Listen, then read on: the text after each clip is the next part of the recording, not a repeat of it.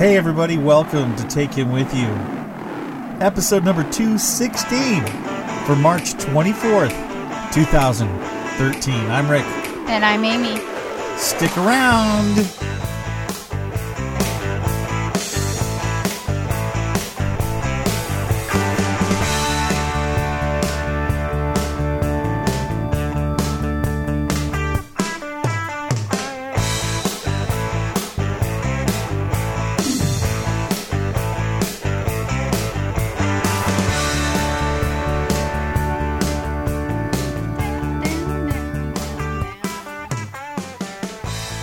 Trying to sing along to it?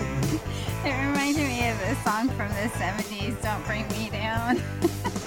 You haven't heard this song? This is, uh, what is it? this is. I think it's- Everybody wants some, you know. No. wants you some. No. Oops. That probably isn't good. you scratched my back. Oh, thank you so much. Hey, everybody. Uh, it's our podcast. And uh. It's kind of casual Saturday night for us. Yeah, it's kind of quiet. Catherine went to Olympia with her her friends, mm-hmm. and And our, my cat is passed out on the top of my fancy computer. yeah, one of them, My weird cat. Hoshi. Hoshi the Wonder Cat. Yeah, she's having a nice nap on top of your computer. Equipment. It's like, Yeah. what? She's on the actual the digital interface for my microphones into the Mac system. She's sleeping on top of it. It must be warm. Yeah, cats like computers because they send off heat. And she's got a satisfied look on her face as she snoozes hmm and purrs.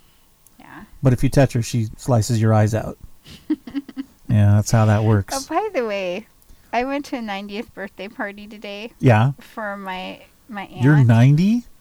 A 90th birthday party for my aunt, Oh, good. Okay. and one of my cousins was there. I've never got ants to live past like three or four months in my ant farm. no 90 years. That's a long time for an ant to be alive. like an aunt, you know, Oh. like my my dad's sister, that kind of aunt. So one of my cousins was there, and they don't have Facebook, but um, when their son comes home, he's a teacher in Bellingham. When he comes home for holidays and such, he says, "Look at my Facebook. Get on my Facebook and look at uh, um, cousin Rick's photos of all of his cats." Who said that? what? My my cousins, um, Carol, um, and Jim Totten. They their- have their- seen my their cats? Son, their son, when he go comes back from college, will have will um, get on his Facebook page and then go to your Facebook page Just to see my cats? just to see our pet pictures. He goes, "You got to see the pictures of Rick's cats." Wow.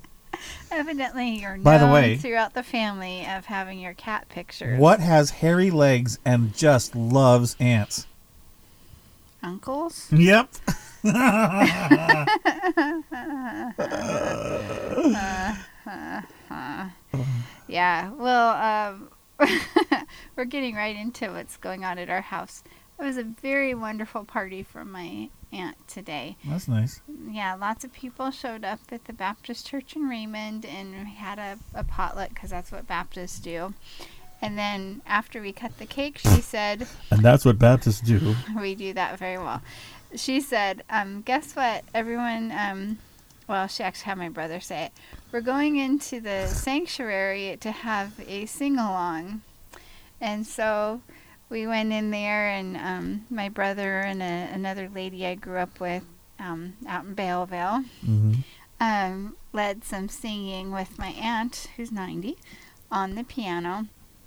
And um, they just picked hymn after hymn and sang out of the hymnals. And my my aunt was very happy because there wasn't any newfangled contraptions like like overheads or computer screens or anything like that. Just the piano and hymnals, and she was very happy. All right. it was uh, it made her it made her day so that was that was a good thing I guess so. so we had a, a good good party so what what's going on with you Uh, looking right now for the Stitcher thing from our buddy Al, who Ah. does our Stitcher announcement. Mm-hmm. Looking for it right now so I can play it because we need to play it on our program. We promised them we would. Oh, Okay. One of the conditions of having Stitcher, is to play the little Stitcher. well, to be on Stitcher Radio, Mm-hmm. we want to comply with their wishes Mm-hmm. Because it's really cool to get uh, be able to have the podcast streamed It is. It's really without nice. getting it on your hard drive. It's nice for me because um, a lot of times I work out of town, town and I'm away from Wi-Fi to be able to download iTunes. So it's I can a lot of the programs podcasts I listen to are on Stitcher, and I can just click the button and listen to the Isn't that latest wild? one. I found. That's not it. I found a file, but it wasn't the right. Oh, there it is, right there. Okay. Okay, so I gotta put it. Oh man, see, I'm on the old system tonight because when we did our interview, we did it on our old system. Yeah. Okay, so everybody check this out. Ready? Mm-hmm. Ready? Three, two, one, zero. You're listening to the Take Him With You podcast with Rick and Amy on the Stitcher Radio Network.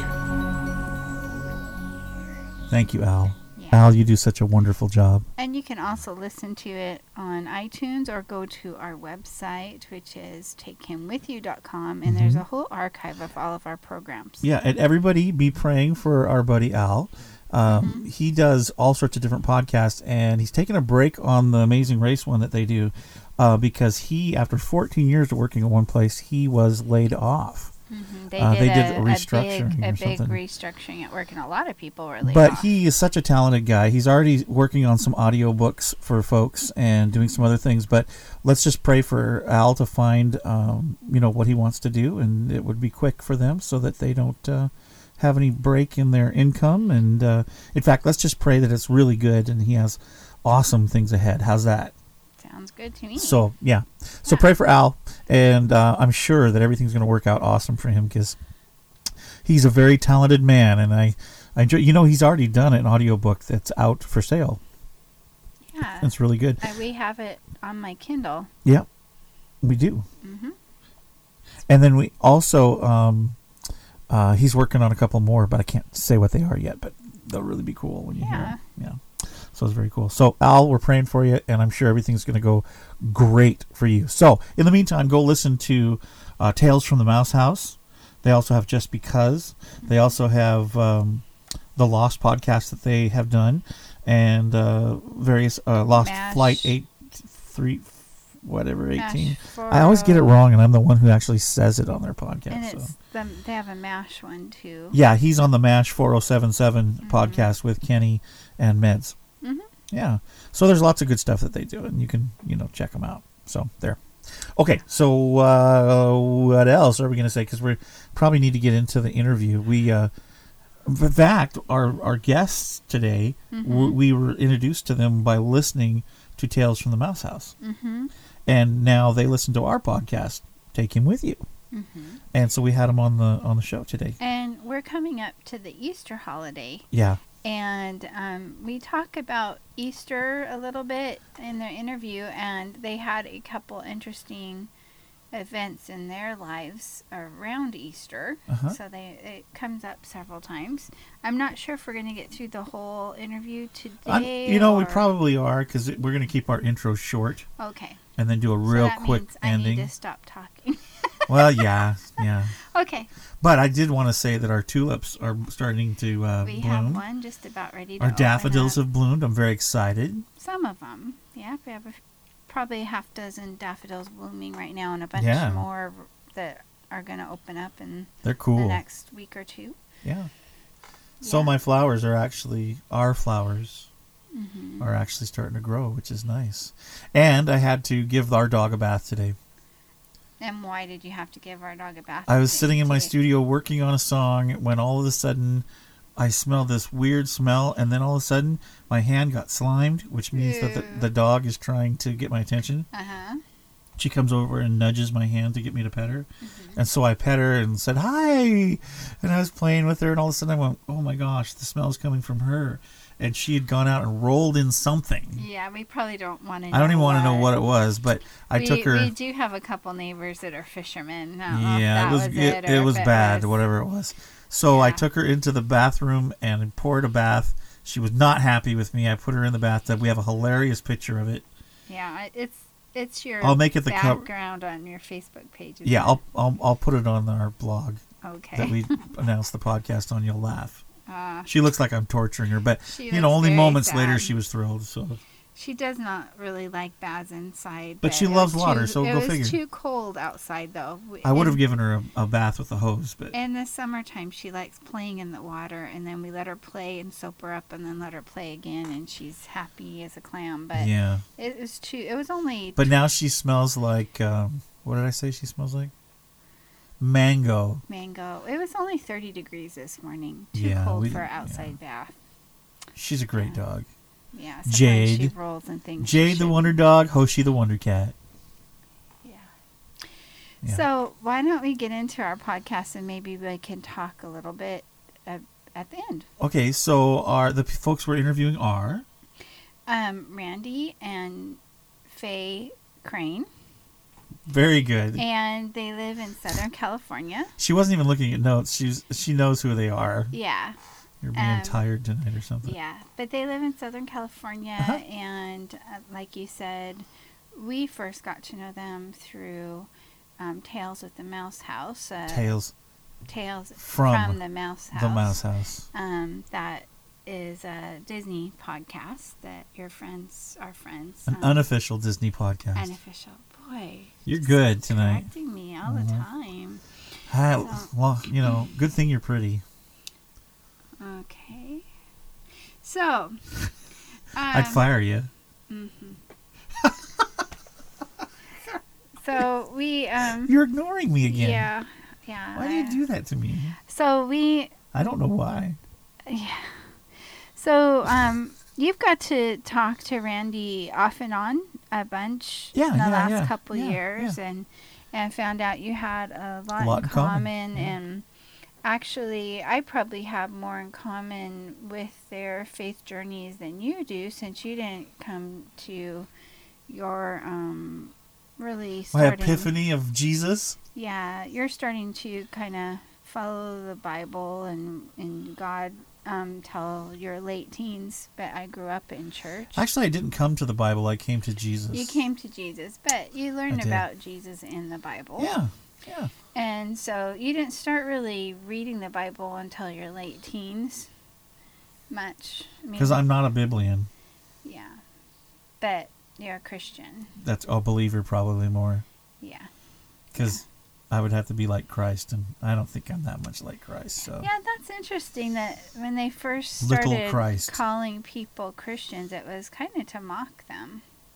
But that's okay. That's another story for you're another a. Christian. Really? Well, like saying "You're a little Christ," ho ho ho, or something. They kind of. Are you sure? Because I, I didn't live back then. I don't I know. that, at least that's what I had read before. Hmm. That, but yeah, they were the first um, people who followed Jesus, or like called followers of the way, or The way. disciples of Jesus or disciples of Christ. So The, the first people that followed Little Miss Muffet were the Kurds anyway. mm, sounds like a good name for a rock band. Kurds anyway. Yeah. Hmm. I don't know. I don't know. Or maybe a nursery band. A nursery band, because there's lots of those. Can we hire the band to play in the nursery, please? that would be something, right. Kurds and Way. The only problem is there'd be a spider that sat down beside her, and they'd scare all the. well, Kids our, away. our short intro is almost 15 minutes All now, right, all so right, we should right, probably right. get into it. Okay, so here, here they are, everybody. This is the interview we did. We'll be back at the end to uh, say goodbye. So stick around.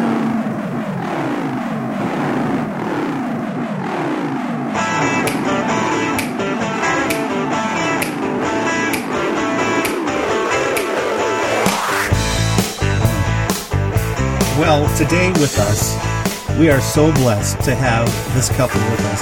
Randy and Faye Crane, all the way from Southern California. Hi, guys. Hello. Hello. we have been waiting to have you on the program. We've been talking about it for the last how many weeks? And we finally, Yeah, yeah. it's actually been a while, and I kept on bugging Rick. So, have you talked to Randy and Faye yet about coming on the program? Have you? and I, and, I and did. I, I kind of did the pestering wife thing. And Yeah. then he fi- and it's not that he didn't want to. You're really good at that.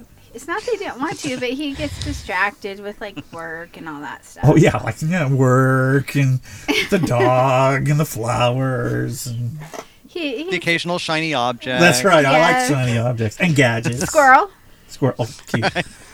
we were just watching Up the other day. It's, a great movie. It's sad, but a great movie. But you know, a little Makes me cry every time. A little ADD makes him adorable. You know. Well, I'm sure that our listeners have heard your names at one time or another because not only have we played promos for your podcast, Randy, but uh, we've also had you on the program one time talking about the cool thing that we will talk about a little bit later in the program. And uh, and here and there, you know, you get mentioned here and there and all that jazz. So it would, and you've been a, uh, you've sent in some comments for some of our programs. So I'm sure people have heard about you guys now it's actually going to be a time when we actually get to sit down and find out more about both of you. And so I'm just going to throw this out here for you. We're sitting around having a cup of coffee or a water or whatever Green- you're having. Green tea. Yeah, green tea. I'm not having anything right now, but that's okay. Uh, but why don't you tell us just a little bit about yourselves? Um, you've been married for a while. Why don't you tell us about, uh, you know, how, how long you've been married and um, all that jazz, and, and we'll we'll get into it. Okay, sure. Um, I'll start here a little bit, and then Faye can jump in wherever. I'll, I'll leave spots and everything. So, uh, we've been married for almost 12 and a half years now. And in fact, we're coming up on the 16th anniversary of the day we met. Oh, Uh, it's actually going to be within just about the next week or so, because we met Good Friday, 1997. that's cool. Wow. Um, the there's a long version and a short version of the story. the sort of short version is that uh, the church I was going to at the time had an Easter play every year called He Lives, and this particular year I was playing John, the uh, disciple of Jesus, and the woman who was playing Mary, Jesus' mother, um, was a teacher at the school where Faye was a senior in high school and uh, Faye was that family's favorite babysitter and everything, and so she had invited Faye to come to the show, and year after year. right, right, and so this year she finally came, and of course after the show, then uh, our friend, mutual friend Debbie, takes her around and tries to find all of the single guys to introduce her to and everything. Oh, that's funny. A little awkward. Matchmaker, matchmaker. And I was one of them. What makes that then even more awkward is, of course, I'm wearing the you know first century costume that you usually wear for church plays. A dress. right. And- right, exactly. and Faye was in jeans and a t-shirt or sweatshirt. Um, so when we met, she was wearing the jeans and I was wearing the dress. That's awesome. That's very funny. Very cool. And so, what were your what, what were your first impressions, Faye, of Randy when you when you met him? Um, he's kind of geekish. Ah, sweet. Oh, sorry, sorry. Ge- Geeky's cool, but it may not have been cool to you. I guess I, I, don't can kind of relate to that since I've been married to a geek for 26 years. yeah, but- but you found out about it in a weird way. So Well, in appearance wise, since he wasn't in his street clothes, I was just judging it by the fact that he still, just recently, thanks to this woman's uh, artistic work with cutting hair, Randy's hair was a bit shorter in some areas than he was wanting it to be. yeah, I lost about two inches of my hairline. Oh my goodness. All for the sake of the play. I understand that. I've done drama before. I I do know. Yeah. Okay. So you guys uh, fell in love, obviously. You got married, and life began in a completely different avenue because we all know that when you get married, everything changes. Yes. you know? Right. So, how long had both of you? Well, I guess we're going to get into that in a minute. I, I don't want to get too ahead of ourselves. So, what do you guys do for a living? What's what do you do to earn earn the money that keeps you guys going and and doing your things? I know you do a lot of other hobbies and different things too, but uh, as far as what do you do for a living? I guess I'll go first on that one. Um, I am now a full fledged pain specialist in managing people's pain with the tools of massage therapy. Way cool. Oh, cool. Yes. That's very cool. And how about you, Randy? What do you do? Uh, my full time day job is as an investment servicing representative for a church lender. Uh, the the company has two different departments. There's the lending part where we loan money to churches to buy property, build buildings, that sort of thing. Mhm. And then we have an investment division where people in churches can invest money and then they get their interest just like they would at you know a bank or credit union or something. Mhm. And we use that money to loan to the churches. Oh, interesting. Um, so, you know, the one of our kind of taglines is "Build a church, never hold a hammer." That's pretty cool. you know. So yeah, it's pretty pretty cool thing that that we do there. But I'm actually in the process of working my way out of that and into where my heart really is. Uh, and so I'm building these on the side while I'm doing that, and that is as a travel agent, uh, specializing mainly in Disney travel, not exclusively, but mainly Disney travel, and as uh, a Christian life and personal development coach.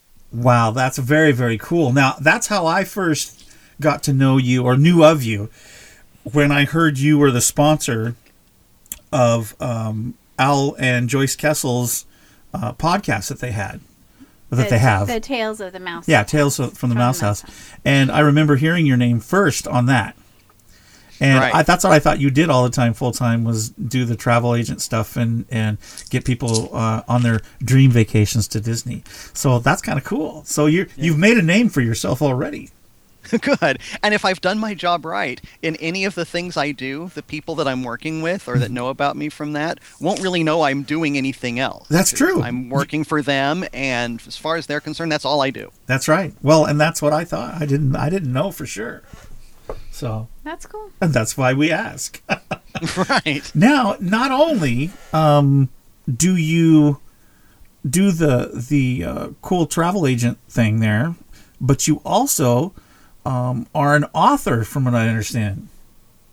That's right. So, ta- Yeah. talk to us a little bit about you- how, what kind of books do you write, and Faye, do you are you included in the book writing, or how does this all work? Uh, only if he wants to correct mine more than write his. Yes. You're not his editor, huh? You don't sit there and read all of his stuff and go, no, yes, no. no, if anything, he's that for me with my various things that I have to get done. So, no. That's funny. so, what kind of books do you write, Randy? Well, I've got one out so far, and I'm actually working on on another more major one that'll be coming out later this year. Oh, very cool. And to, I guess you could say that like the overarching theme or like the thing that ties them all together is they connect Disney, specifically Disneyland, with real life oh, uh, cool. in practical ways. so, give us give us an example.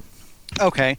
Um, well, the book that I'm writing now that is actually going to be coming out later this year. I've been blogging for a little over two and a half years now. I was Actually just coming up say, on three years in July. And I know you from that too. So, go ahead. Right. Yeah, and that's called Faith in the Magic Kingdom. And it's taking the things that we find at Disneyland, the attractions and backstories and uh, references and things in there, and drawing lessons from them that are illustrations or examples or allegories or whatever of the Christian life. That's pretty and cool. And so, you know, you can go to the park and ride Space Mountain and think about, uh, you know, faith in God, or go through the Swiss Family Treehouse, or I guess now it's Tarzan's Treehouse, and think about um, being aliens and strangers, you know, living in a world that isn't the world we were made for Right. and how to get by in that.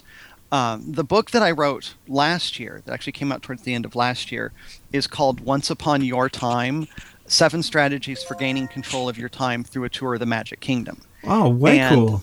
That one is the, the uh, Faith in the Magic Kingdom book is obviously very faith based, very Christian focused.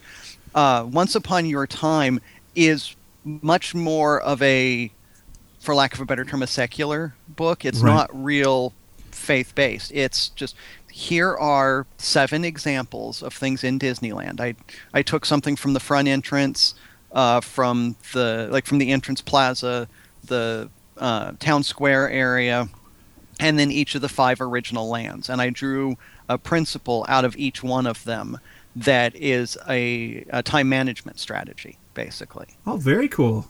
So That's great. That- and and yeah. how was that received? it was actually pretty well received. Um, th- I really had no expectations, honestly, when it came to sales. I was hoping to recoup my production costs, Sure. which were very low because I self-published, Right. um, and I did recoup the production costs without too much difficulty. That's great. Um, so that's really all I was going for, and I, I exceeded that, so I was pretty happy. That's very um, cool. How do people get a hold of your book if they want to read it? The easiest way is to go to leavingconformitycoaching.com slash seven strategies uh, that's the number seven and then the word strategies and that gives them a page that's kind of a summary of the book uh, kind of details a little bit about what it is and then gives them links to either buy it uh, as a paperback book Mhm. as a kindle book or they can get it as a free pdf by subscribing to my mailing list Very cool. Ring. You know, that. Like we, from we turned down our phones, but we forgot to turn down his iPad. I'm Sorry turning it. about that. I'm turning it down now. That's So- funny. That's hilarious. Okay, so now you st- you guys have your hands in other things though too. Not only are you you're an author, uh, but you guys also are podcasters, from what we understand, because you started a new. Well, it's not new anymore, but it was, and you started a podcast. What podcast are you doing now? Uh, I'm doing a podcast called Stories of the Magic, which you were good enough to help me out with uh, doing all of the music for it for the intro and outro and And I, transitions. st- I still go. I wake up in the middle of the night going voiceover. dun dun dun dun dun dun dun dun dun dun dun dun dun dun. Sorry, but I, I know your theme song really well. I'm sure you do. and I actually need to come back to you and ask you to do something for shameless plugs because Oh, I talk about cool. shameless plugs in every episode. And Excellent. One of my guests said you should do like a shameless plug jingle that's like the NBC jingle but with shameless plugs or something like that. So That's awesome. That's I thought that was a brilliant idea. That is a great idea. That's fantastic. So now this podcast is um, really unique in the fact that you interview people that have actually had um, roles at Disney, and I'm not talking about the rolls you eat with butter and jam, but we're talking like they've worked. them may have had that too. Well, yeah, that's true. like character actors. Well, not just character actors. I mean, how, how would you describe your guests on your program? The short version is anybody who has worked for the Walt Disney Company in any capacity. Um, I would like to get people who currently work for it, but because of legal things, I'm restricted to either past employees or current contract workers. Like uh, I've had Laura Dickinson and Randy Crenshaw on, who both currently work for Disney as vocal contractors. But they're And not so- actual employees; they're they're a contractor. Right, exactly. Got it. Okay. So, but it's open to you know a pretty wide range. I've talked to uh, cast members from Disneyland and Walt Disney World. Uh, you know, I just mentioned these two who are uh, singers and voice actors. Uh, in fact, if you've seen uh, Phineas and Ferb um, and heard the Agent P Perry the Platypus theme song, Yeah. Randy Crenshaw is the male lead vocalist on that song. Oh, that's so funny. I didn't know that. and Laura Dickinson does the female backing vocals on the song. Oh, that's way cool.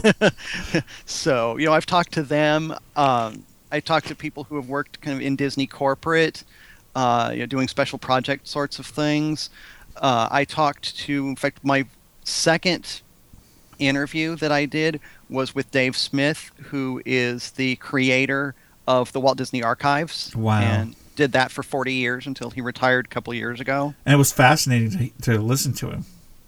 Yeah, he's really amazing. And what was really fun is a couple episodes later, a couple interviews later, I talked to Ron Schneider, who was the original Dreamfinder at Epcot and did just ridiculous numbers of other things. And he told me before we started recording, he said, "You know, I know Dave Smith pretty well, and you know we've spent quite a bit of time together." And I learned things about him in that interview that I had never heard before. How cool is that? That's right. So- Randy Crane got the exclusive, ladies and gentlemen. Move over, Diane Sawyer or Katie Couric. It's Randy Crane. that actually that. does seem to be one of kind of the the signature aspects of the podcast that I do because it is all interviews. So Right. So you get it's to hear things that- people. yeah would wouldn't necessarily be out there in the public that's really great and that's Yeah. what makes it such a unique and a fun listen especially if you're into disneyland and you and you love the whole idea and the concept behind you know what they do it's it's a fascinating podcast to listen to great Thank you. Okay, so let's switch gears for just a moment. Now, uh, we're going to ask a little bit about your faith here in a moment, but um, I understand that you are a musician as well. Yeah, that too. You do just about everything. Yes. At least a little bit of everything. yeah, I've actually played drums and percussion since I was a freshman in high school. Wow. Uh, started in the marching band, and then Sweet. Uh, in fact, the church where Faye and I met, where the heads the Easter production, um, my first Sunday there, I happened to hear somebody call my name, and I, you know, my parents and I had just moved to a new area. We didn't know anybody. I thought, and the guy that was the youth minister there had been one of the youth sponsors at the church I grew up in wow. and we talked for a minute and i was like so i noticed that there's nobody playing drums this morning and it, it stood out to me because i played drums in jazz band and stuff in high school Sure. and he went you played drums rex come here he called rex over introduced us said he plays drums that thursday i was at rehearsal the following sunday i was playing in the worship team we hadn't actually decided we wanted to go to the church regularly yet but i was on the worship team now We've been there. We understand that. Yeah. yeah. That's called being ready in season and out of season. exactly oh, that's At a moment's fantastic. yeah So now, Faye, are you? Do you uh, work on the worship team with him? No, if anything, I'm more behind the scenes in that area. I work oftentimes the slides Oh, cool. And or and sound or something in that venue. Oh, very cool. Well, I know Amy's the same way. Yes. She she does not like to. Are, are you, uh, Faye? Are you somebody who likes to be up in front of people or not? It depends what it's about. Ah. I've been in front of people before, but I, most of the time, if I have a choice, I'd rather be behind the scenes. Yeah, that's Amy. I, I can relate to that. I I remember one time Rick was doing a play and I was about uh, eight months pregnant. Yes, you ran the lights. And he ran me. He sat me in front of the light board, and I had the the hardest time doing the little levers and slides you- because my I was had a big baby in front of me. yeah, but the cool part was you could put the script right on top of the bulge there, and you were able to. I'm poking him right now. That's funny. Yeah, but I Rick's Rick's the more outgoing one. I I um have always said, well, I can be obedient, and um, if God can speak through a donkey, He can speak through me. But I'm more comfortable um, being behind the scenes, cooking at camps, or for you know just doing then- stuff. I then- usually bring the like muffins every Sunday. Make homemade muffins for And then- church and stuff. And then Faye, she did her first podcast with me, and everything changed. and now she just rips it up, man. Well, it's because I don't like standing in front of big groups of people. It makes me nervous, but I can hold a microphone in my I can hold a microphone. and it doesn't bother me. It's kind of weird, but Well, I can speak in front of children. I have no problem doing it in front of children. Yeah. Or Oh, for a small group of adults, Right. you know, at the very Yeah. most 15 people. Mm-hmm. It takes a lot for me to get up in front of actual people to do anything else. I have, Yeah. but Yeah, yeah, it it takes a sounds- lot for me to do that. sounds like the same thing with me. I I can get up in front of groups of of adults, but I prefer you know children's church, youth groups, stuff like that, or yeah. well, part of that was groups. because you had such a rough time that one time oh when you cussed in church. Yeah, I got up to do an announcement. We've talked about it on the podcast Oh, before. was so funny. and um, There's our daughter calling. you're going to need to pause this. Okay, hold on one second, guys. I'm pausing this, and you can say, I'll tell them the story while you answer the phone. So our daughter Catherine just called. We took a little break there. Uh, Yeah. Okay, so Amy, you're going on with your story. You were Oh. you had to get up and do an announcement in church. Yeah, um, we were youth pastors at the church, and the pastor's wife was having her first child. Oh, that's right. And You don't have to go great so details. so- I was give I had to get up and give an announcement for the baby shower, and I said there's a list of Which is funny because bo- most babies take baths. there there was a yellow and then I mispronounced sheet Oh, of no. paper in front of the entire church. in front of the But it gets better. It gets better. To make it worse, I was so Everybody just goes, I was so flustered that I said I put my hands up. I said, I don't cuss, I swear. I don't cuss, I swear. And that made it worse because then everybody lost it. and and I was like beat red and and, And literally, cry- the pastor I of the church couldn't preach for a while. crying because I was laughing so hard and so embarrassed and oh my goodness. So every time we saw a yellow I piece of paper, we thought of that from then on. I think Well, it scarred you. I was you. playing Angel Gabriel in front of the entire church, and I had forgotten all of my lines. Oh no! Yeah. What did Don't you say? that. I couldn't say anything, so eventually, I then had three different people trying to tell me my lines at the same time.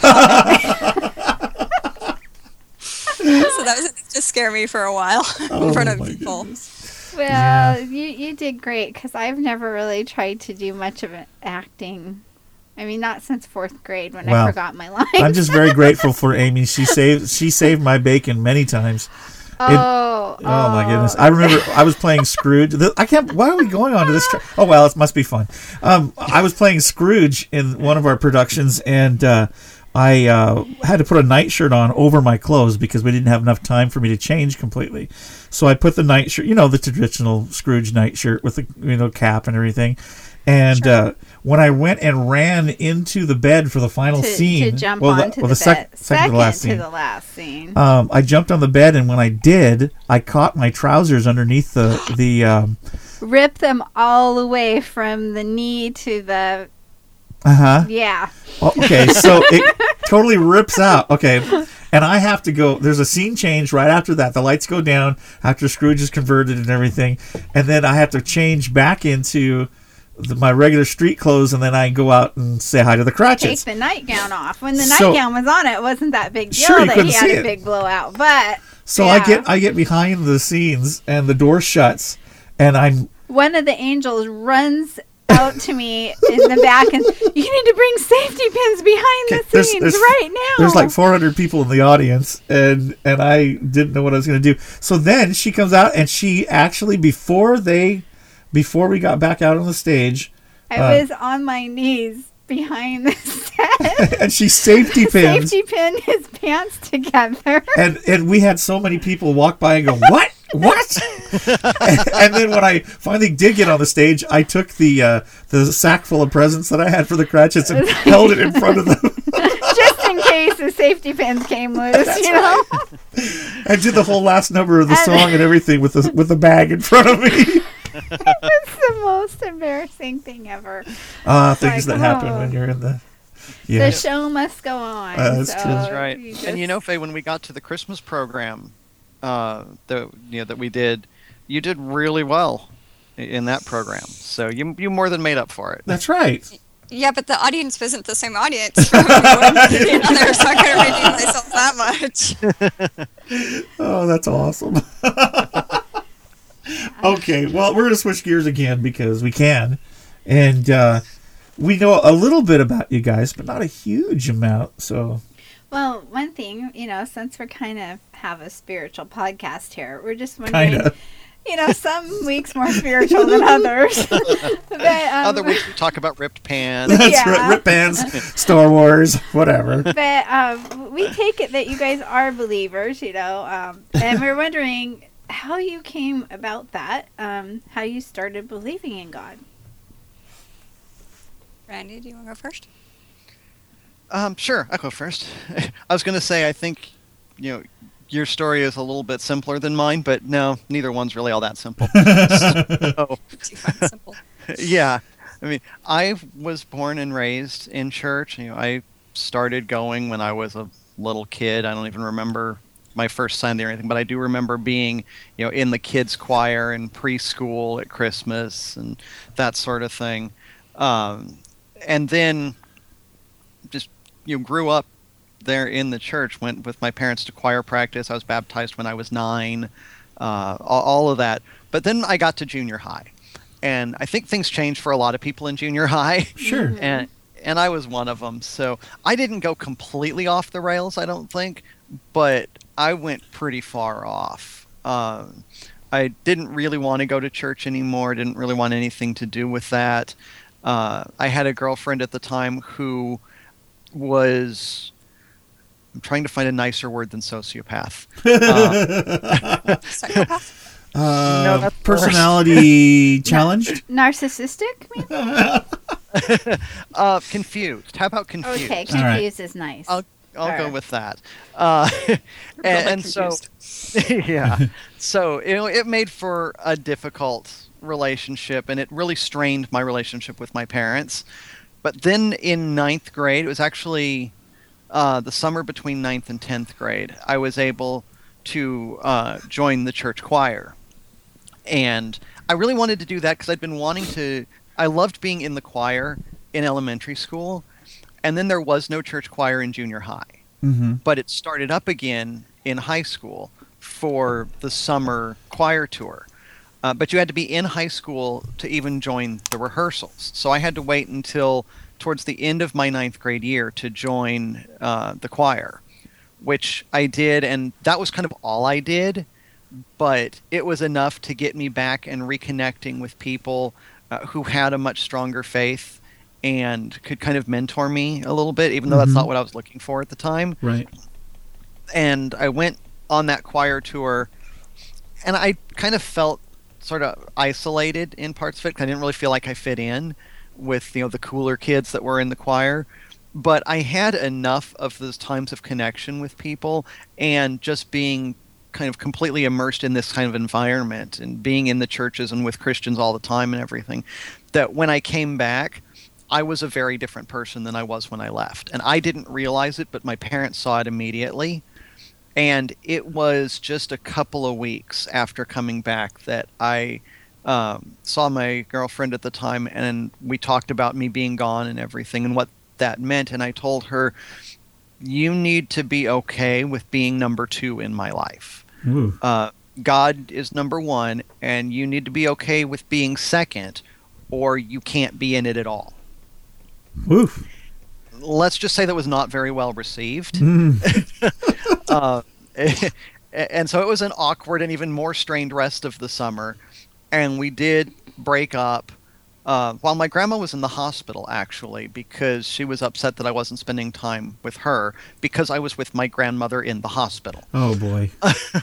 Um, so I ended up breaking up over the phone, standing in the hospital lobby Oh my goodness. because it just had to be at an end at that point. Yeah. And then there was some stalking and stuff um, where like she would come to church even though she really wasn't interested in it and sit in the direct line of sight between where I was sitting and the pulpit. oh gee.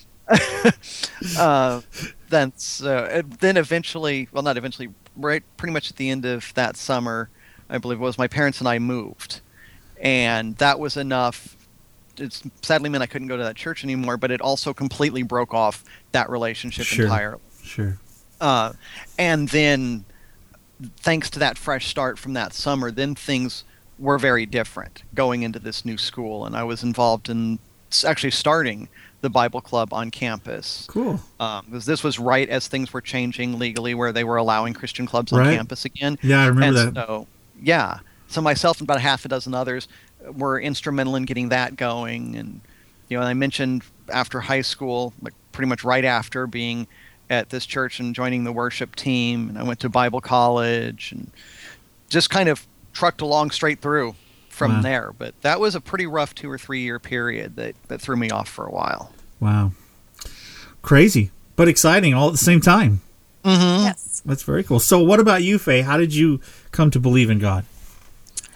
I also grew up in the church. Um, the church line that I grew up in primarily was Presbyterian to begin with. Um, and like you were talking about, that organ player was practically playing out, you know, funeral songs all the time.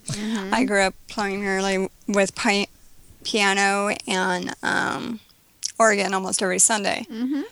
But my saving grace, I think, was the summers because my family would always go up to camp. Mm-hmm. And up at camp, it was more of the campfire sing along with guitar songs. There you go. and that I found was my love. I love that style of music far more than the piano and the organ music. Um, and so between that and they, it was a Christian camp, and they were always uh, opening it up that if we wanted to follow Christ, to come forward. And from a very early age, I was learning how much I wanted to be a part of something bigger than myself. Um, because my immediate peers were not always so accepting of who I was. And I didn't feel anyway. And so I was wanting to be accepted and loved and cherished. And I wasn't getting that from my peers. And it didn't seem like, because my mom did in home daycare. So I was just one of many kids when I would come home. Right. And so I wasn't getting a whole lot of one on one attention really from her either, even though she was home, a stay at home mom. Um, so, yeah, started looking for more of a way where I could be accepted and encouraged and all that kind of stuff in my faith. And I could do that up at camp. And so I'd get that mountain high feeling, come home, and I'd crash within a month. Right. That's So- yeah, pretty normal, but yeah. Yeah. And so as a young child, I was like, okay, well, that's not going to fit very long. Yeah. Mm-hmm. Yeah. um, and then so when I started hitting junior high and even into high school, the youth group that was a part of the church where I grew up originally, even though that had many of kid activities at the time, it did not have very strong youth activities. Um, and so I went from the kids programs and being extremely active in the church I grew up to not being able to feel like I could do anything. And so I had a friend um, who I met through a different church's program, basically. I met her there. And she basically started including me in her junior high and high school activities. And this was at a Baptist youth group. Oh, cool. Um, so I learned from there. I would show up early purposely because I learned that their worship band would be worshiping practice right before a youth group would meet. And their rehearsals were very much in the rhythm and the music style that I desired to have, the music style that I grew up with at camp. Oh, very cool. Yes. So I went from there to their youth group and grew and learned a lot through there. And there I got really close to their youth leader at the time. Mm-hmm. Um, and so over time, I can't really specify year, which is probably really bad. Oh, no, it's But- fine. I went up so many times and had the mountain high so many times that I know it was probably sometime in junior high or high school where I made it official. Right. Um, and I was also part of my high school Bible group. And I was very much wanting to be active in that, so I joined towards the end of my freshman year and being partial secretary, which, if you were to look at my writing now, you would know why Randy needs to edit most of my work. um, so there was that. And I really got to know him much closer in high school than any time before. Um, cool. and let's see, from there I went to a Quaker church for a couple of years. And by that point, Randy and I had already met. So then I started going to the church he was going to, which was a non denominational church. Mhm. So, roundabout story, that's how I got there. Well, that's very, That's very cool. And so now you both are serving God together as husband and wife. How cool is that? Very cool. Right. Very, very good. All right, now I don't know this for a fact, but I think it. I think you and I, Randy, were talking um, one time, and you basically said you could relate with some of the stuff that I'd gone through in in church setting, and I think um, um, Al Kessel had mentioned that you had gone through some rough stuff, but you came out doing okay. And so I'm, the question is here for you guys is, um, did you go through a rough time in church as a couple and um, you still have your faith and now you're going to church again Uh, yeah i mean i don't know if you ever stopped going but but uh, can you tell us a little bit about that and am i off base here or or is this something that happened The church went through a rough spot. We didn't really go through a rough Ah, spot okay. with the All right. church. All right. Okay. So it Yeah. was a, a, a, a bad situation that happened at the church then. It was a totally God thing, though. Really? Randy? Yeah. Yeah. Randy could go There- into more details about that. Yeah, there's actually a couple different times that we've had something uh, that that's been you know going on at the church we've we've been involved at. The first one was uh, right after I graduated from Bible college with my master's degree. Uh, I became the pastor of a church in Torrance. Uh, it was a small church there. Uh, the official membership was, I think, 40 or so, and we would have 25 or 30 on a Sunday morning. And I was Uh, the youngest member. Ah, Right. okay. If she was the youngest, then I was the second youngest, and then after me, we probably had to jump up about 20 years to get to the next person. Yeah, I always joked that the youth group at the church started at age 70. you know, um, and I learned well after the fact that this church was actually a um, a split off from another church. This was like all the people who were complaining about Oh. the church they were going to Right. split off and formed their own church. Yeah. And that was like 40 years before we got there, but a lot of them were still there. Wow. Uh, you know, there was one guy in particular who there was absolutely nothing right that you could do in his eyes, but he didn't have any better ideas. Ah, yes. Spiritual you know. sandpaper people. Yeah. Exactly. yeah, Yep. Um, and so I was, we were there for about two years. And we tried several different things, and uh, you know, the elders were really supportive, but there, they just, they kind of felt like there wasn't really a lot else they could do. And then we realized about a little over a year and a half in that um, we had not been brought there to grow the church and to you know help it return to being this thriving, vibrant faith community like we had thought when we started. Uh, we were actually brought there by God to help the church die with dignity. Oh, yeah. You know what? I do remember you sharing with me now. Okay, keep going, keep going. It, it sounds kind of like my mom's church because Rick goes out and speaks at it, and they they're too small right now to really have a full time pastor, and so he takes turns sometimes preaching there, and it's the younger youngest people are are like pretty much in their sixties now, and yeah. yeah, it's kind of Yeah. sounds real similar. Right. But, Uh, but uh, okay, so, you you did you have to did you guys actually close the doors? We did.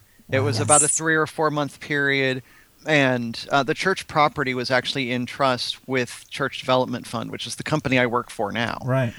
Um, and so they helped us and work through the process and look at all the options first. They didn't just come in and say, you know what, you need to shut the shut the doors. Right. You know, we really looked through what options do we have and prayed about where is God leading and everything. And so when it got to that final Sunday, Oh my which was actually the last Sunday in August. um, we had a couple of people from CDF there, and I had prepared my sermon, which was actually called Pastor Randy's Farewell Message. And I told them at the end of this service, we're going to be doing this congregational vote and everything, and one of two things is going to happen. Either you're going to vote to stay open and merge with this other church, which I strongly believe is a bad idea.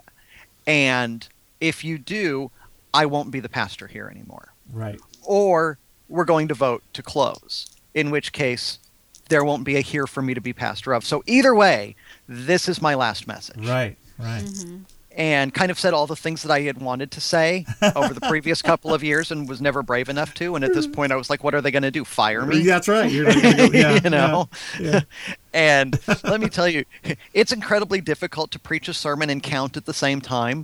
But both of us, me from the front of the room, her from the back of the room, are counting votes all morning long. Oh, because wow. I'm There doing the was- slides and the sound. right. Right. And I'm thinking, you know, we're like, okay, we can see who's here and who are voting members. And we're like, okay, they're going to vote to close. They're going to vote to close. They're going to vote to close. We don't know how they're going to vote. They're going to vote to stay open. They're going to vote to stay open. And so, and we just kept going through it. And at least for me, you know, I'm counting and preaching at the same time, and it was Right. really complicated. And I kept coming up with, I have no idea how this is going to turn out. And then the service ended, and we had the congregational vote. There was some conversation and discussion. Had the congregational vote, and it was twenty to two in favor of closing. Wow. and Wow. I said, "I'll stop counting now. I'm sorry." you know, because clearly God knew what He was doing, and I was just trying to figure it out all along instead of just going along for the ride. so so that was then probably sad and exciting all at the same time because you knew that you were were helping with something that needed to be done. Right. But at the same time, I'm sure you had friends and you know you grew you know fond of the people that you were you know pastoring and stuff. So it was it was kind of a bittersweet thing, huh? Yeah, and some of these people were founding members, so it was really hard for them, and for me to see them was difficult. Right. Know. And how did that affect you, Faye? What was it like for you? Um, to be totally honest, it was just awe-inspiring to see how God played out in it. He played such an active role in the whole thing. I felt like I was just truly taking the back seat and he was driving the whole way. Wow. Um, it was very much of a really, this is really happening? God really wants this to happen? And yet, looking back, it's so very clear on how much of a part and how much he really wanted it to happen and how much he had wanted it to happen for quite a while. Wow. And Well, so it was just amazing to be a part of something that significant that he really wanted us to be there for. Yeah, Wow. and she saw that before I did. Wow. Mm-hmm. That's pretty cool. That's I think that's f- kind of cool how God puts people together and then and then gives insights to each of us in a different way. I love that. hmm I don't know what I'd do without Amy. I, I, I missed, understand. I missed a little Yep. bit because my daughter called again. Did you get home? so, um, yeah, she just couldn't find printer ink at, at Best Buy, so she's heading to Target. Okay, Well, they had ink, but they didn't have our ink that we needed. got it. Got it. Okay, So- she just go ahead. So yeah, I'm. I'll have to listen to the podcast, I guess, to find out what I missed. Oh, I had to step out of the room for a second. okay. So so your faith wasn't shaken, but maybe encouraged by all this. What then? You said you had one other kind of rough patch at a church. Yeah, I like that she laughs. Rough, I know, rough right? patch. Is that how you say it? so we actually went for about a year and a half where we were still going to church, but we didn't have a church home. Right. Um, and that was really difficult because, of course, when the church closed, we not only lost our spiritual support system, I lost my job. Right. and then We can about relate to that. three months, yeah, you know, and then about three months later or so, Faye lost her job. Oh my. Um, we actually had a five day period where we were both technically out of work. wow. Um, I'd been hired by CDF, but I hadn't started yet. So her last day was December 31st of 2003, and my first day of work was January 5th of 2004. Wow. So we was technically had this period, yeah. Um, and then you know it was a few more months before she found a job, and it was really hard to not have that spiritual family around us. Oh yeah. But yeah. we just you know there was a bunch of churches that we wanted to visit uh, you know where there were friends that went there or we'd heard about it or whatever and obviously when you're the preaching pastor of a church you can't really you know, you know i'm going to take the sunday off and go check out saddleback Yeah. or, It doesn't really Whatever. work that way. yeah it doesn't go over very well so we did a lot of that and then after about a year and a half we ended up at the church that when she was telling her story mentioned going to that baptist church for youth group Uh huh. We ended up visiting there. And kind of you know, we liked it and we thought hey this might be where god wants us to be. And then we were talking to one of her friends who was the keyboard player on the worship team. And i said do you think that you know there might be room for me occasionally to play drums or something like that and they said actually next sunday we're having a worship night and our regular drummer can't be there do you want to do it That's funny. so this is apparently how we th- Yeah. this was my pattern for getting involved in churches for a while The roving, the roving spiritual drummer. That's the right right. Pretty much. So, yeah. so we ended up becoming members there and being really heavily involved there, including me being the treasurer. Uh, about a year, a little over a year after we started going there, I became the treasurer of the church. And not three months after that, the pastor had um, what we will call a moral failing Oh. that He came wasn't to the church after we did, by the way. all right, like within a week or two. It was really close, but he came you know, shortly after we did. Um, And it wasn't to the point of an affair, but if somebody hadn't stepped in when they did, it was very, very close to turning into one. Right. Um, and so now here I am. This is my first time on a, a church board of any kind, and we have to deal with all of this. Right. And we handled it as best as we could, uh, but there was myself and one or two others that really felt like it wasn't being handled in the most godly manner as far as restoring and confession and all of that goes. Right. And so um, I actually, when all of this came about, I got called. It's funny how Easter ties into so many things at churches. Uh, With I got called, yeah, with us. I got called on the Thursday before Palm Sunday. And say, I was asked, hey, we know that you used to be a preacher and, and you've got a bunch of sermons and things, and we can't go into it right now, but our pastor's not going to be able to preach this Sunday. Can you do something? Wow. okay, I'll pull something out of the vault. And I ended up actually preaching about, I think it was 10 or 12 of the next 14 Sundays. with his full time regular job. Oh my Right. goodness. Yeah, Wow. was just and this this is on at, side. uh, this is at the Baptist church that you were a treasurer, or No. yes. at- Yeah. Okay. Right, right, right. all right. Yeah. Um, but then at the end of that time, so this all happened in early April, and it was late June. The board as a whole, um, I believe it was by vote, not by consensus, because I wouldn't have voted for this, decided that the pastor had done what he needed to do and everything, and it was okay for him to go ahead and return to the pulpit, Uh-huh. which he did the next Sunday as if nothing had ever happened. Huh. Yeah, he didn't apologize. He didn't express that he had missed or what Yeah. that he had learned in the whole experience. Nothing. Yeah. Yeah, it was like it just never happened, and that really kind of set us on edge a bit. Sure. And then the church, it didn't necessarily start going like in an immoral or a sinful direction, but just not a direction that was Not us. a healthier direction. Yeah, it, there was a number of things. The main one probably was just that he was identifying more with um, like the recovery ministry that we had there, Uh-huh. and um, started doing a lot of preaching, pretty much to the the AA people and everything, which was great, and they needed it, and it didn't speak to us at all Right. you know so we were serving our hearts out and wearing ourselves out and you know not getting any kind of spiritual feeding at all and we need both Right. and you know, we were trying to you know take care of ourselves spiritually and everything but we finally got to a point where we're like this is just not the place for us you know it more power to them to do what they need to do but it's time for us to move on we need to find some place where we can serve in a way that's more healthy Sure. uh, and be ministered to So how did what did that do to your faith level, both of you? Did you was it shaking or was it just uh, another okay, we're being led in a different way?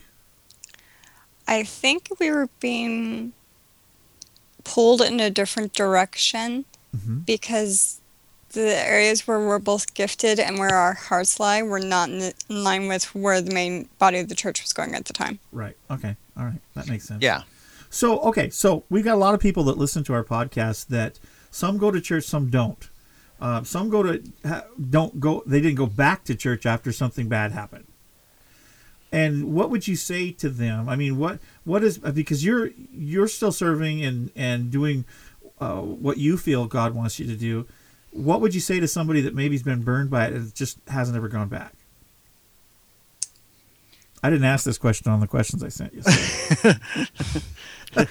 Put you on the spot. yeah I think one of the things I would say to them is give it time, but also realize we're all human and we all need each other to heal better. Mm-hmm. Um, being a part of a church family, no matter what church family I've always been a part of, they have made me a better person. Yeah. I know that some people being extremely hurt, they're very, very cautious and they just are all against going back to church. But my thought is, how can we become more like Christ? How can we sharpen each other in our faith if we're not around each other? Mm-hmm. If we don't make it a point to meeting and praying and encouraging each other? Sure. I I remember when um, we had a our story's crazy. Um, probably similar in some areas uh, of your guys' story. But a little bit crazier in others. yeah, but uh, it was got to the point where Amy went to church and I quit going for a while. After after I'd been in church for twenty years, Something like that. I grew I grew up in church. so she she but since he she was little. he became a yeah. Christian at about age 18. uh huh. But I, I quit going for a while, and I the reason I went back, Faye, was for what exactly you said. I realized that I wasn't, I didn't have the. First of all, I didn't have community. I mean, I had community on the internet, but that's and and not saying that I don't have really good friends on the internet. I do, but there's something about being able to get together with a group of people that can look you in the eye Yes. and and you can you know be part of their lives and and I just knew that I that no man or woman is an island and we need each other and uh, that's the reason I went back to church because of that not because because of the reason I originally started going to church is because I I was curious about God you know now I knew God but I was really disappointed in how the church the churches that I had gone to had treated us Well, and we had situations where you, you said you had a pastor that almost had a, a inappropriate relationship. we had we pastor had that a had pastor seven, that had yeah least. multiple affairs at the same time. at the same time, which is pretty Wow. grody. yeah. And yeah, that was just one of the situations that we were on staff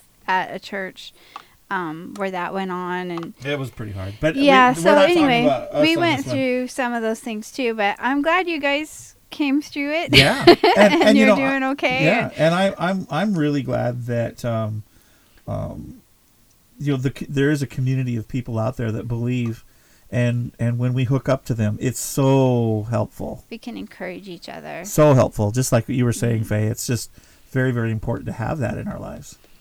And I personally love getting physical hugs from people. Being held and being told I'm okay, I am loved, I'm appreciated, right, I'm included, and I make mistakes, but that's okay. right, Mm-hmm. right. Well, coming up is Easter, and this is the week. that People might be even listening to this the day before Easter or whatever. I Mm-hmm. don't know. Or after Easter, because people download our podcast and then listen to it whenever they. yeah, have it's so time. funny. We get we get some podcasts that we've done Four years ago. four years ago that are downloaded more than the the one that's out this week in the same week, and it's like, huh? What? Yeah. I don't get how that works, but all I know is that wow, it's it's amazing having on demand, you know, information like that. But we get downloads from all over the place. Um, but coming up is the holiday called Easter. Now I know a lot of people celebrate it in different ways, but um, what's your guys' favorite part about Easter? Not waking up at O Dark Road early. Yeah. My church used to wake up really early for it. Oh So yes, did we, Amy's. we used to have a sunrise service in the cemetery. On the hill. Like um, it was like a community service where all the different churches would get up I went there. to it once. It was really early. I never went back to any sunrise service ever. Did one at the beach one year too, and that like I will never do that again. It was freezing.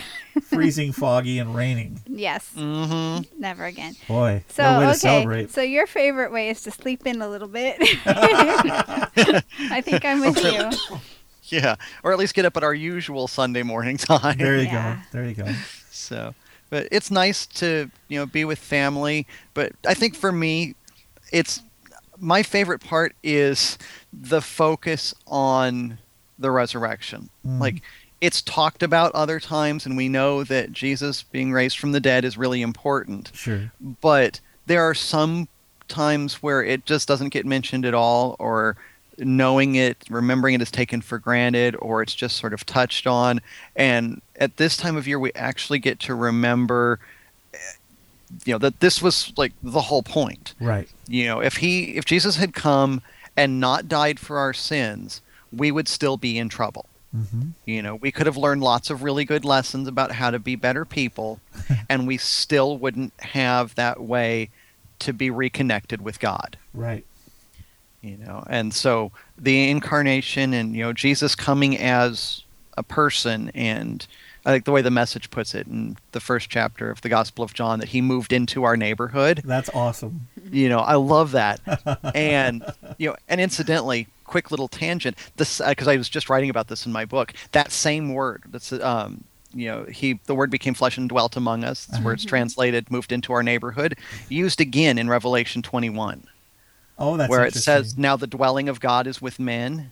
Hmm. Same word. Oh, that's interesting. that's pretty so, cool.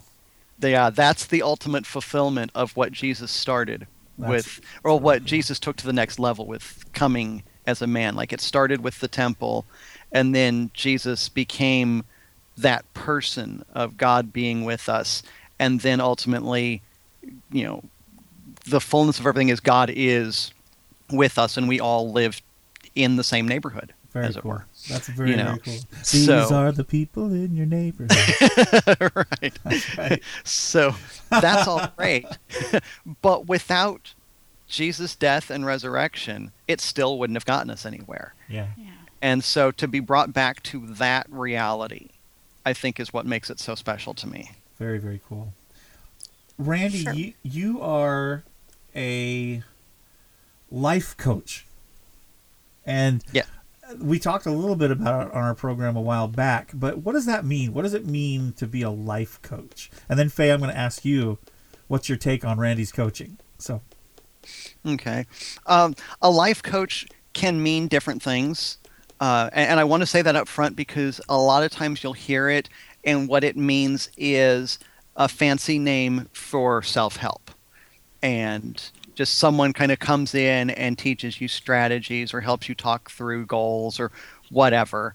And it's just kind of a fancied up self-help thing. And even with a lot of christian life coaching it's the same thing with a spiritual veneer slapped on it. Sure.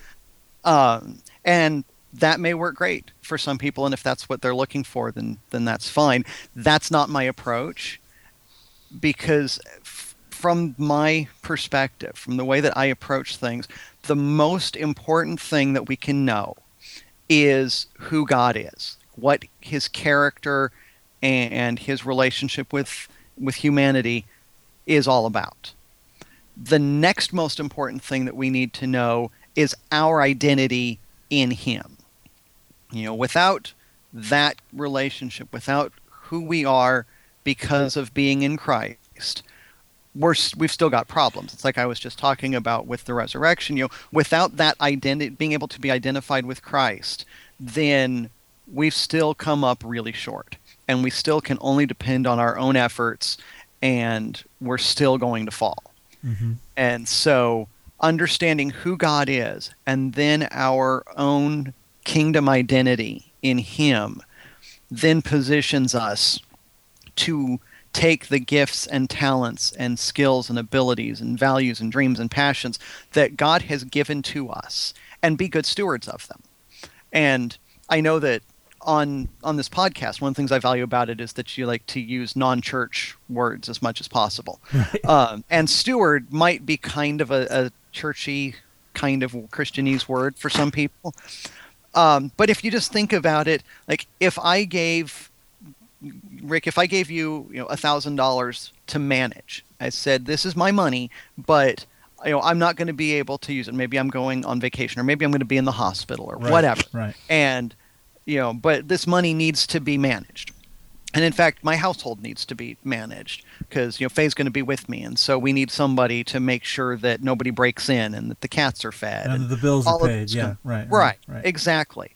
Then you are a steward of those possessions of mine. They're right. still mine, but you're using them on my behalf. That's and then when I return, then I'm going to expect an account of those. And you know, if you decided to take a long weekend in Vegas and you know gambled away the thousand dollars, and the house has been broken into twice, and you know, the cats are emaciated, um, I'm going to be very unhappy with how you managed my resources. exactly. and uh, the the reason I bring all of this up is that what Christian life coaching is, the way I approach it, is we start with that identity and then we say, now what resources has God given you in your life to manage? and how can you be a, the best possible manager of those resources, which from God's perspective, you know, makes him happy because you're using the gifts he gave you well. And from our perspective, it's a good thing because it makes us the most effective that we can be. We're the most connected to God that we can be. We're living in the center of who he's made us to be, which means that, you know, we are being the best possible version of ourselves. Wow, that's cool. Not from a humanistic standpoint, but from a this is the full potential that God has given to me. He's created me to be, and this is now how I live it out. And so life coaching is looking at you specifically and figuring out those pieces and then putting those pieces together into you know what is a mission statement of yours what goals can we develop that come out of that mission statement? You know, as we look ahead a few years, what direction at the moment do we see God moving you in? Where does He want you to go? And of course, that's always subject to change. Sure. But at right now, as far as we can understand it now, what direction is He moving you? What does He want you to do and to be? And in fact, kind of the culminating piece of this, and we do a couple other sessions after this, but like the big thing is about three quarters of the way through, we actually developed this life plan, which puts all of those pieces together, kind of summarizes all of it into a single document that then becomes a filter for making decisions. Oh, excellent. You know, it's like if I have to decide between this job and that one, or moving here or there, what or whatever, fits with what you, what I'm supposed to be doing. That's really right. good. Yeah. You take it and you walk through all of these steps, and then go, okay, the decision is clear, or I need more information, or whatever. But Right. if if you go, gee, I wonder what God wants me to do. This is the piece that allows you to answer that question. Oh, that's very very cool. And that's a question a lot of people have. mm-hmm. I mean, I remember that as wh- when we were pastoring, we heard that all the time. I don't know what God wants me to do. all Over and over Yeah. and over and over. And some of those things are pretty obvious. You know, if you read scripture, there are some kind of general things that he wants all of us to do. Well, It's like, sure, are you yeah. doing those?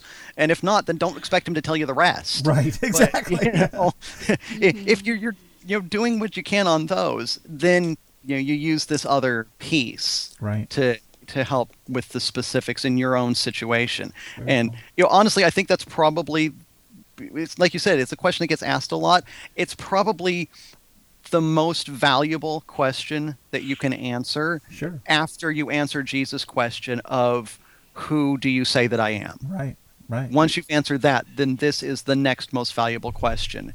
And it's then a tool that, that you have that you can use to answer it every time that question comes up for the rest of your life. That's really really neat. So now, do you do this over the phone or over Skype, or do you meet personally with people? How do you do this? I can do it in any of those ways. Most of the time, I do it via Skype. Uh, I do have, have some people where I've called them uh, through Skype to their phone. Sure. Because one of the parts of the service that I offer is I record our sessions Oh, cool. and then email them the recording so they can go back and listen to it if they want to. That's a great idea. So, and I can do that through Skype, whether calling Skype or uh, calling their phone. But if they live close and if they want to meet in person, we can do that. I actually just recently wrapped up one, which was my first one where he wanted to do it by Skype, but he wanted to do Skype video. Oh, interesting. And so we did that. Excellent. You know, it whatever works best for the person that I'm coaching. That's really really cool. So, Faye, you watch your hubby do this, and what do you think of it all? I'm so proud of him. I'm so very proud of him. Um, he has such a heart to bring people back to God. Um, I could see it when he was a pastor, and yet the pastor wasn't a really good fit for him. And so the fact that he's now wanting to do it through the coaching, he has such a heart to bring people back to God and to make God very real to them because a lot of times people think God is the big lofty guy in the sky who doesn't really care about us. Right. Who just keeps a vague look over everything and oh okay, you're doing all right with life and pats us on the head and lets us go on our way. Randy has very much of a drive and a desire to have people close and contact with him and to be wanting to show them how much he truly cares for them and love them and how much we can give back. Um, he's constantly growing in his own faith and showing that to me and to the people he works with in a client coaching relationship and shows them that it's a very real thing. It's just not something you can blow off and say, well, maybe tomorrow. Right. This is something you can do today. Very cool. Very so good. I'm Cool. very proud of him. Excellent. Um, if either of you, both you can answer this if you want, have just a few minutes um, with folks to share with them um, who maybe have never gone to church, maybe never want to go to church, what would you say to them about Jesus? You are missing out. I think that would be what I'd be coming down to. He, it's not so much he wants to take away from our lives, he wants to add so much more value and grace, and he wants to give us so much. And I don't think a lot of people get, are willing to give him a chance for some reason. And yet he very much wants to bless our lives so much more than people can ever imagine. I think of that. Uh, that uh, you don't know what you've been missing, oh boy. okay. but I, I think sometimes people from the outside um, just think maybe church is all about rules or, you know, trying to look a certain way or, you know, but I like that perspective you said about it's not about you being this cookie cutter Christian.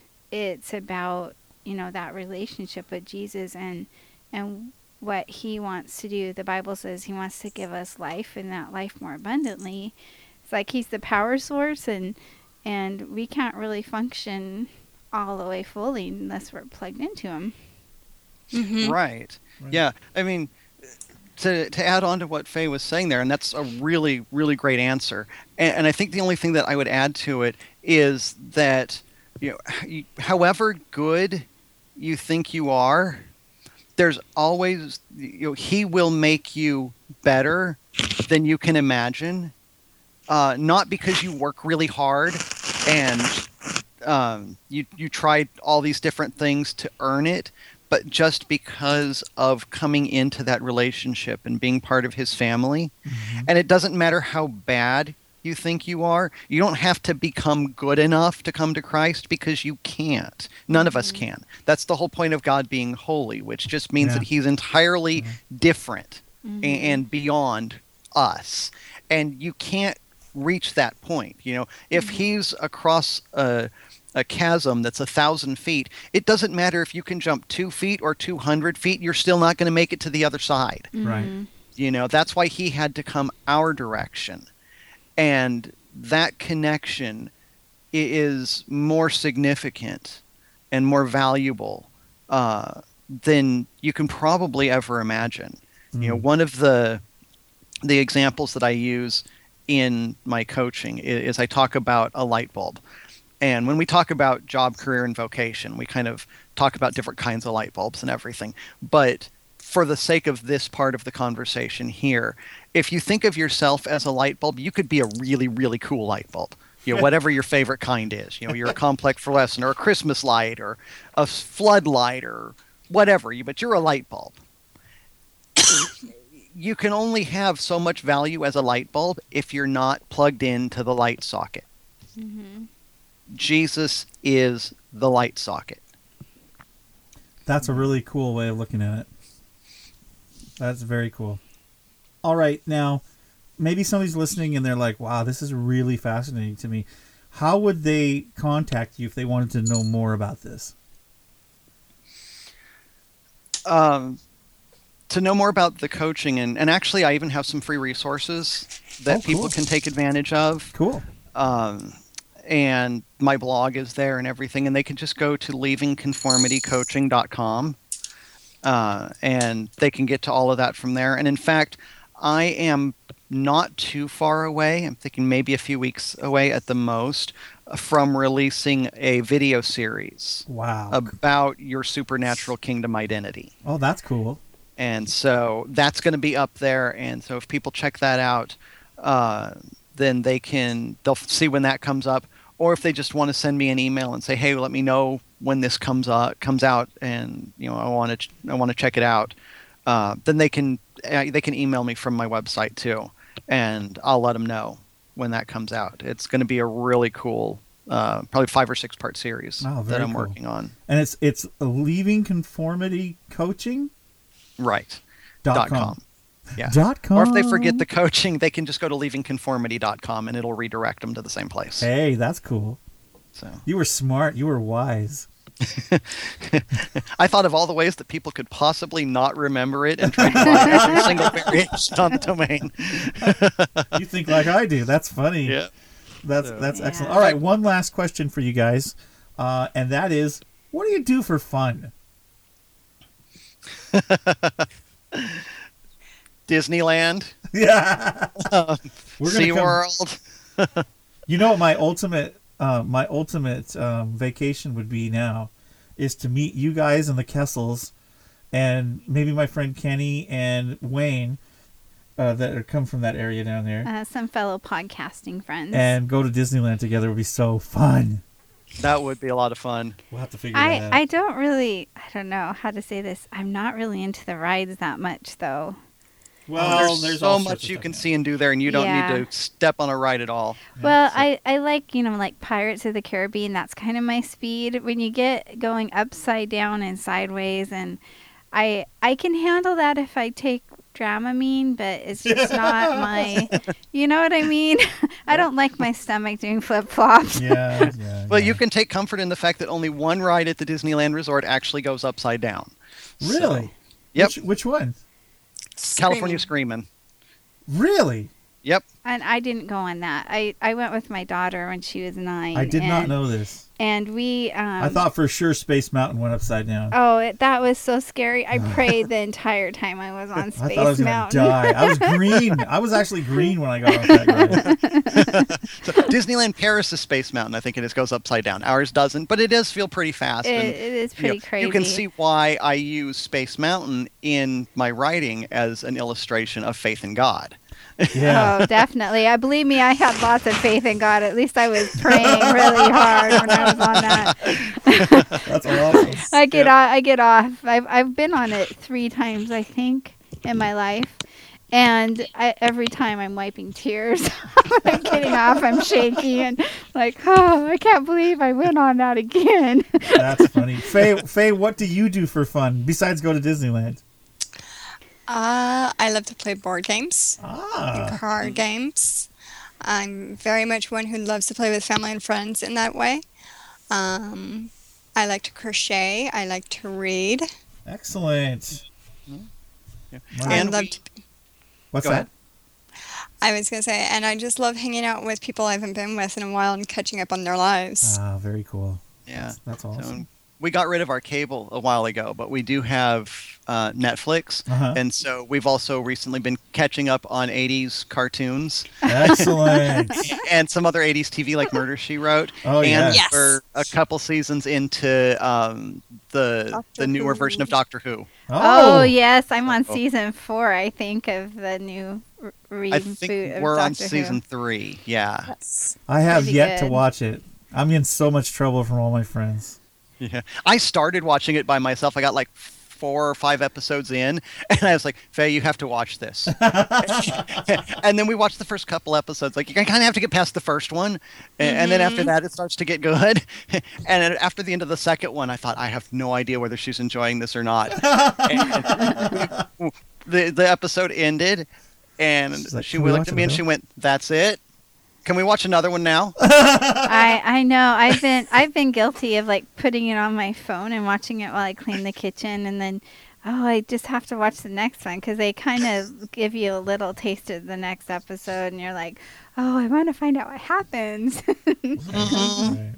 yeah. Very cool. Well, thank you so much, you guys, for being on the program. We sure appreciate it. We want to uh, pray with everybody before before we let you go, but um, thank you for taking your time. I know this is a busy time of year for you guys, and and as it is for us. But uh, we are so blessed to have friends like you and to be able to uh, talk like this to our audience. I pr- appreciate you guys making the time for it. Thank you. Thank you for Our the pleasure. chance. Very cool. Well, why don't we pray?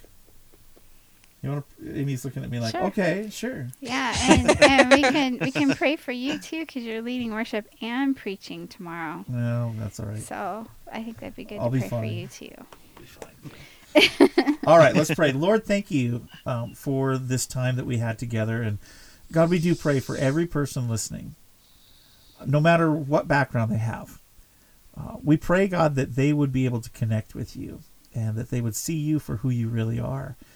You have so much for each one of us, and you care about us so much. And um, you you created us for a reason, and to know what that reason is is so important. And so we do pray that each one of us would desire to know what you've created us for and then give us the the strength and the courage to learn about what it is and to make steps towards that. Uh, because God, we do want to be good stewards as we've heard today. So thank you, God, for each and every person listening.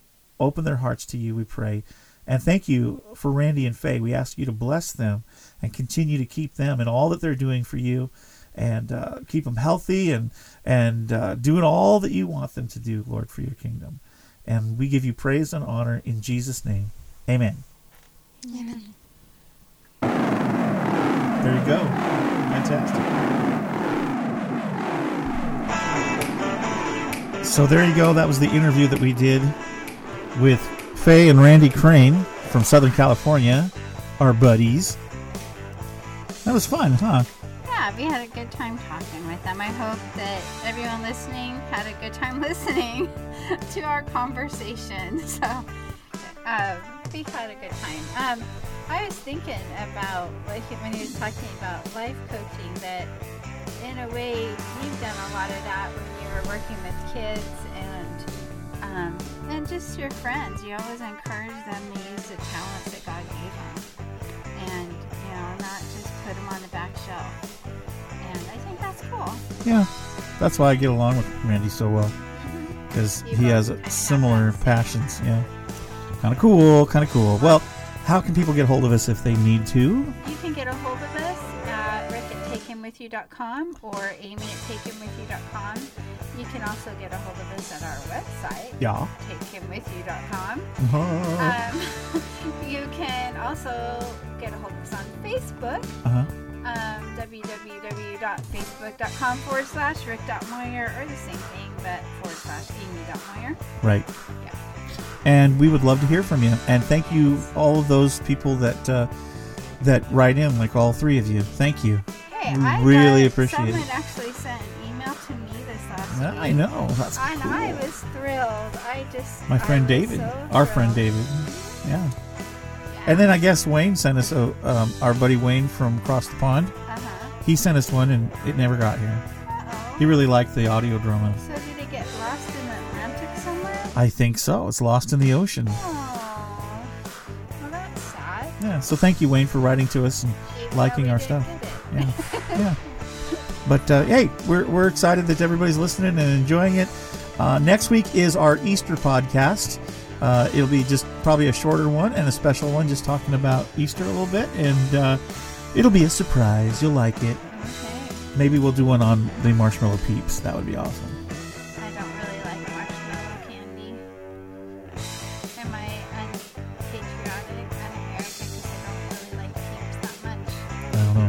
Well, see you later, everybody, and we hope you have a great week. And we will be back next week with another exciting episode. Of Take 'em Take with you. Take Him With You is a Moyer Multimedia LLC production, copyright 2013. All right, reserved. You're good.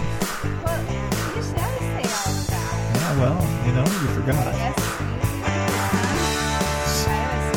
I was. You were. See you later, everybody. The cat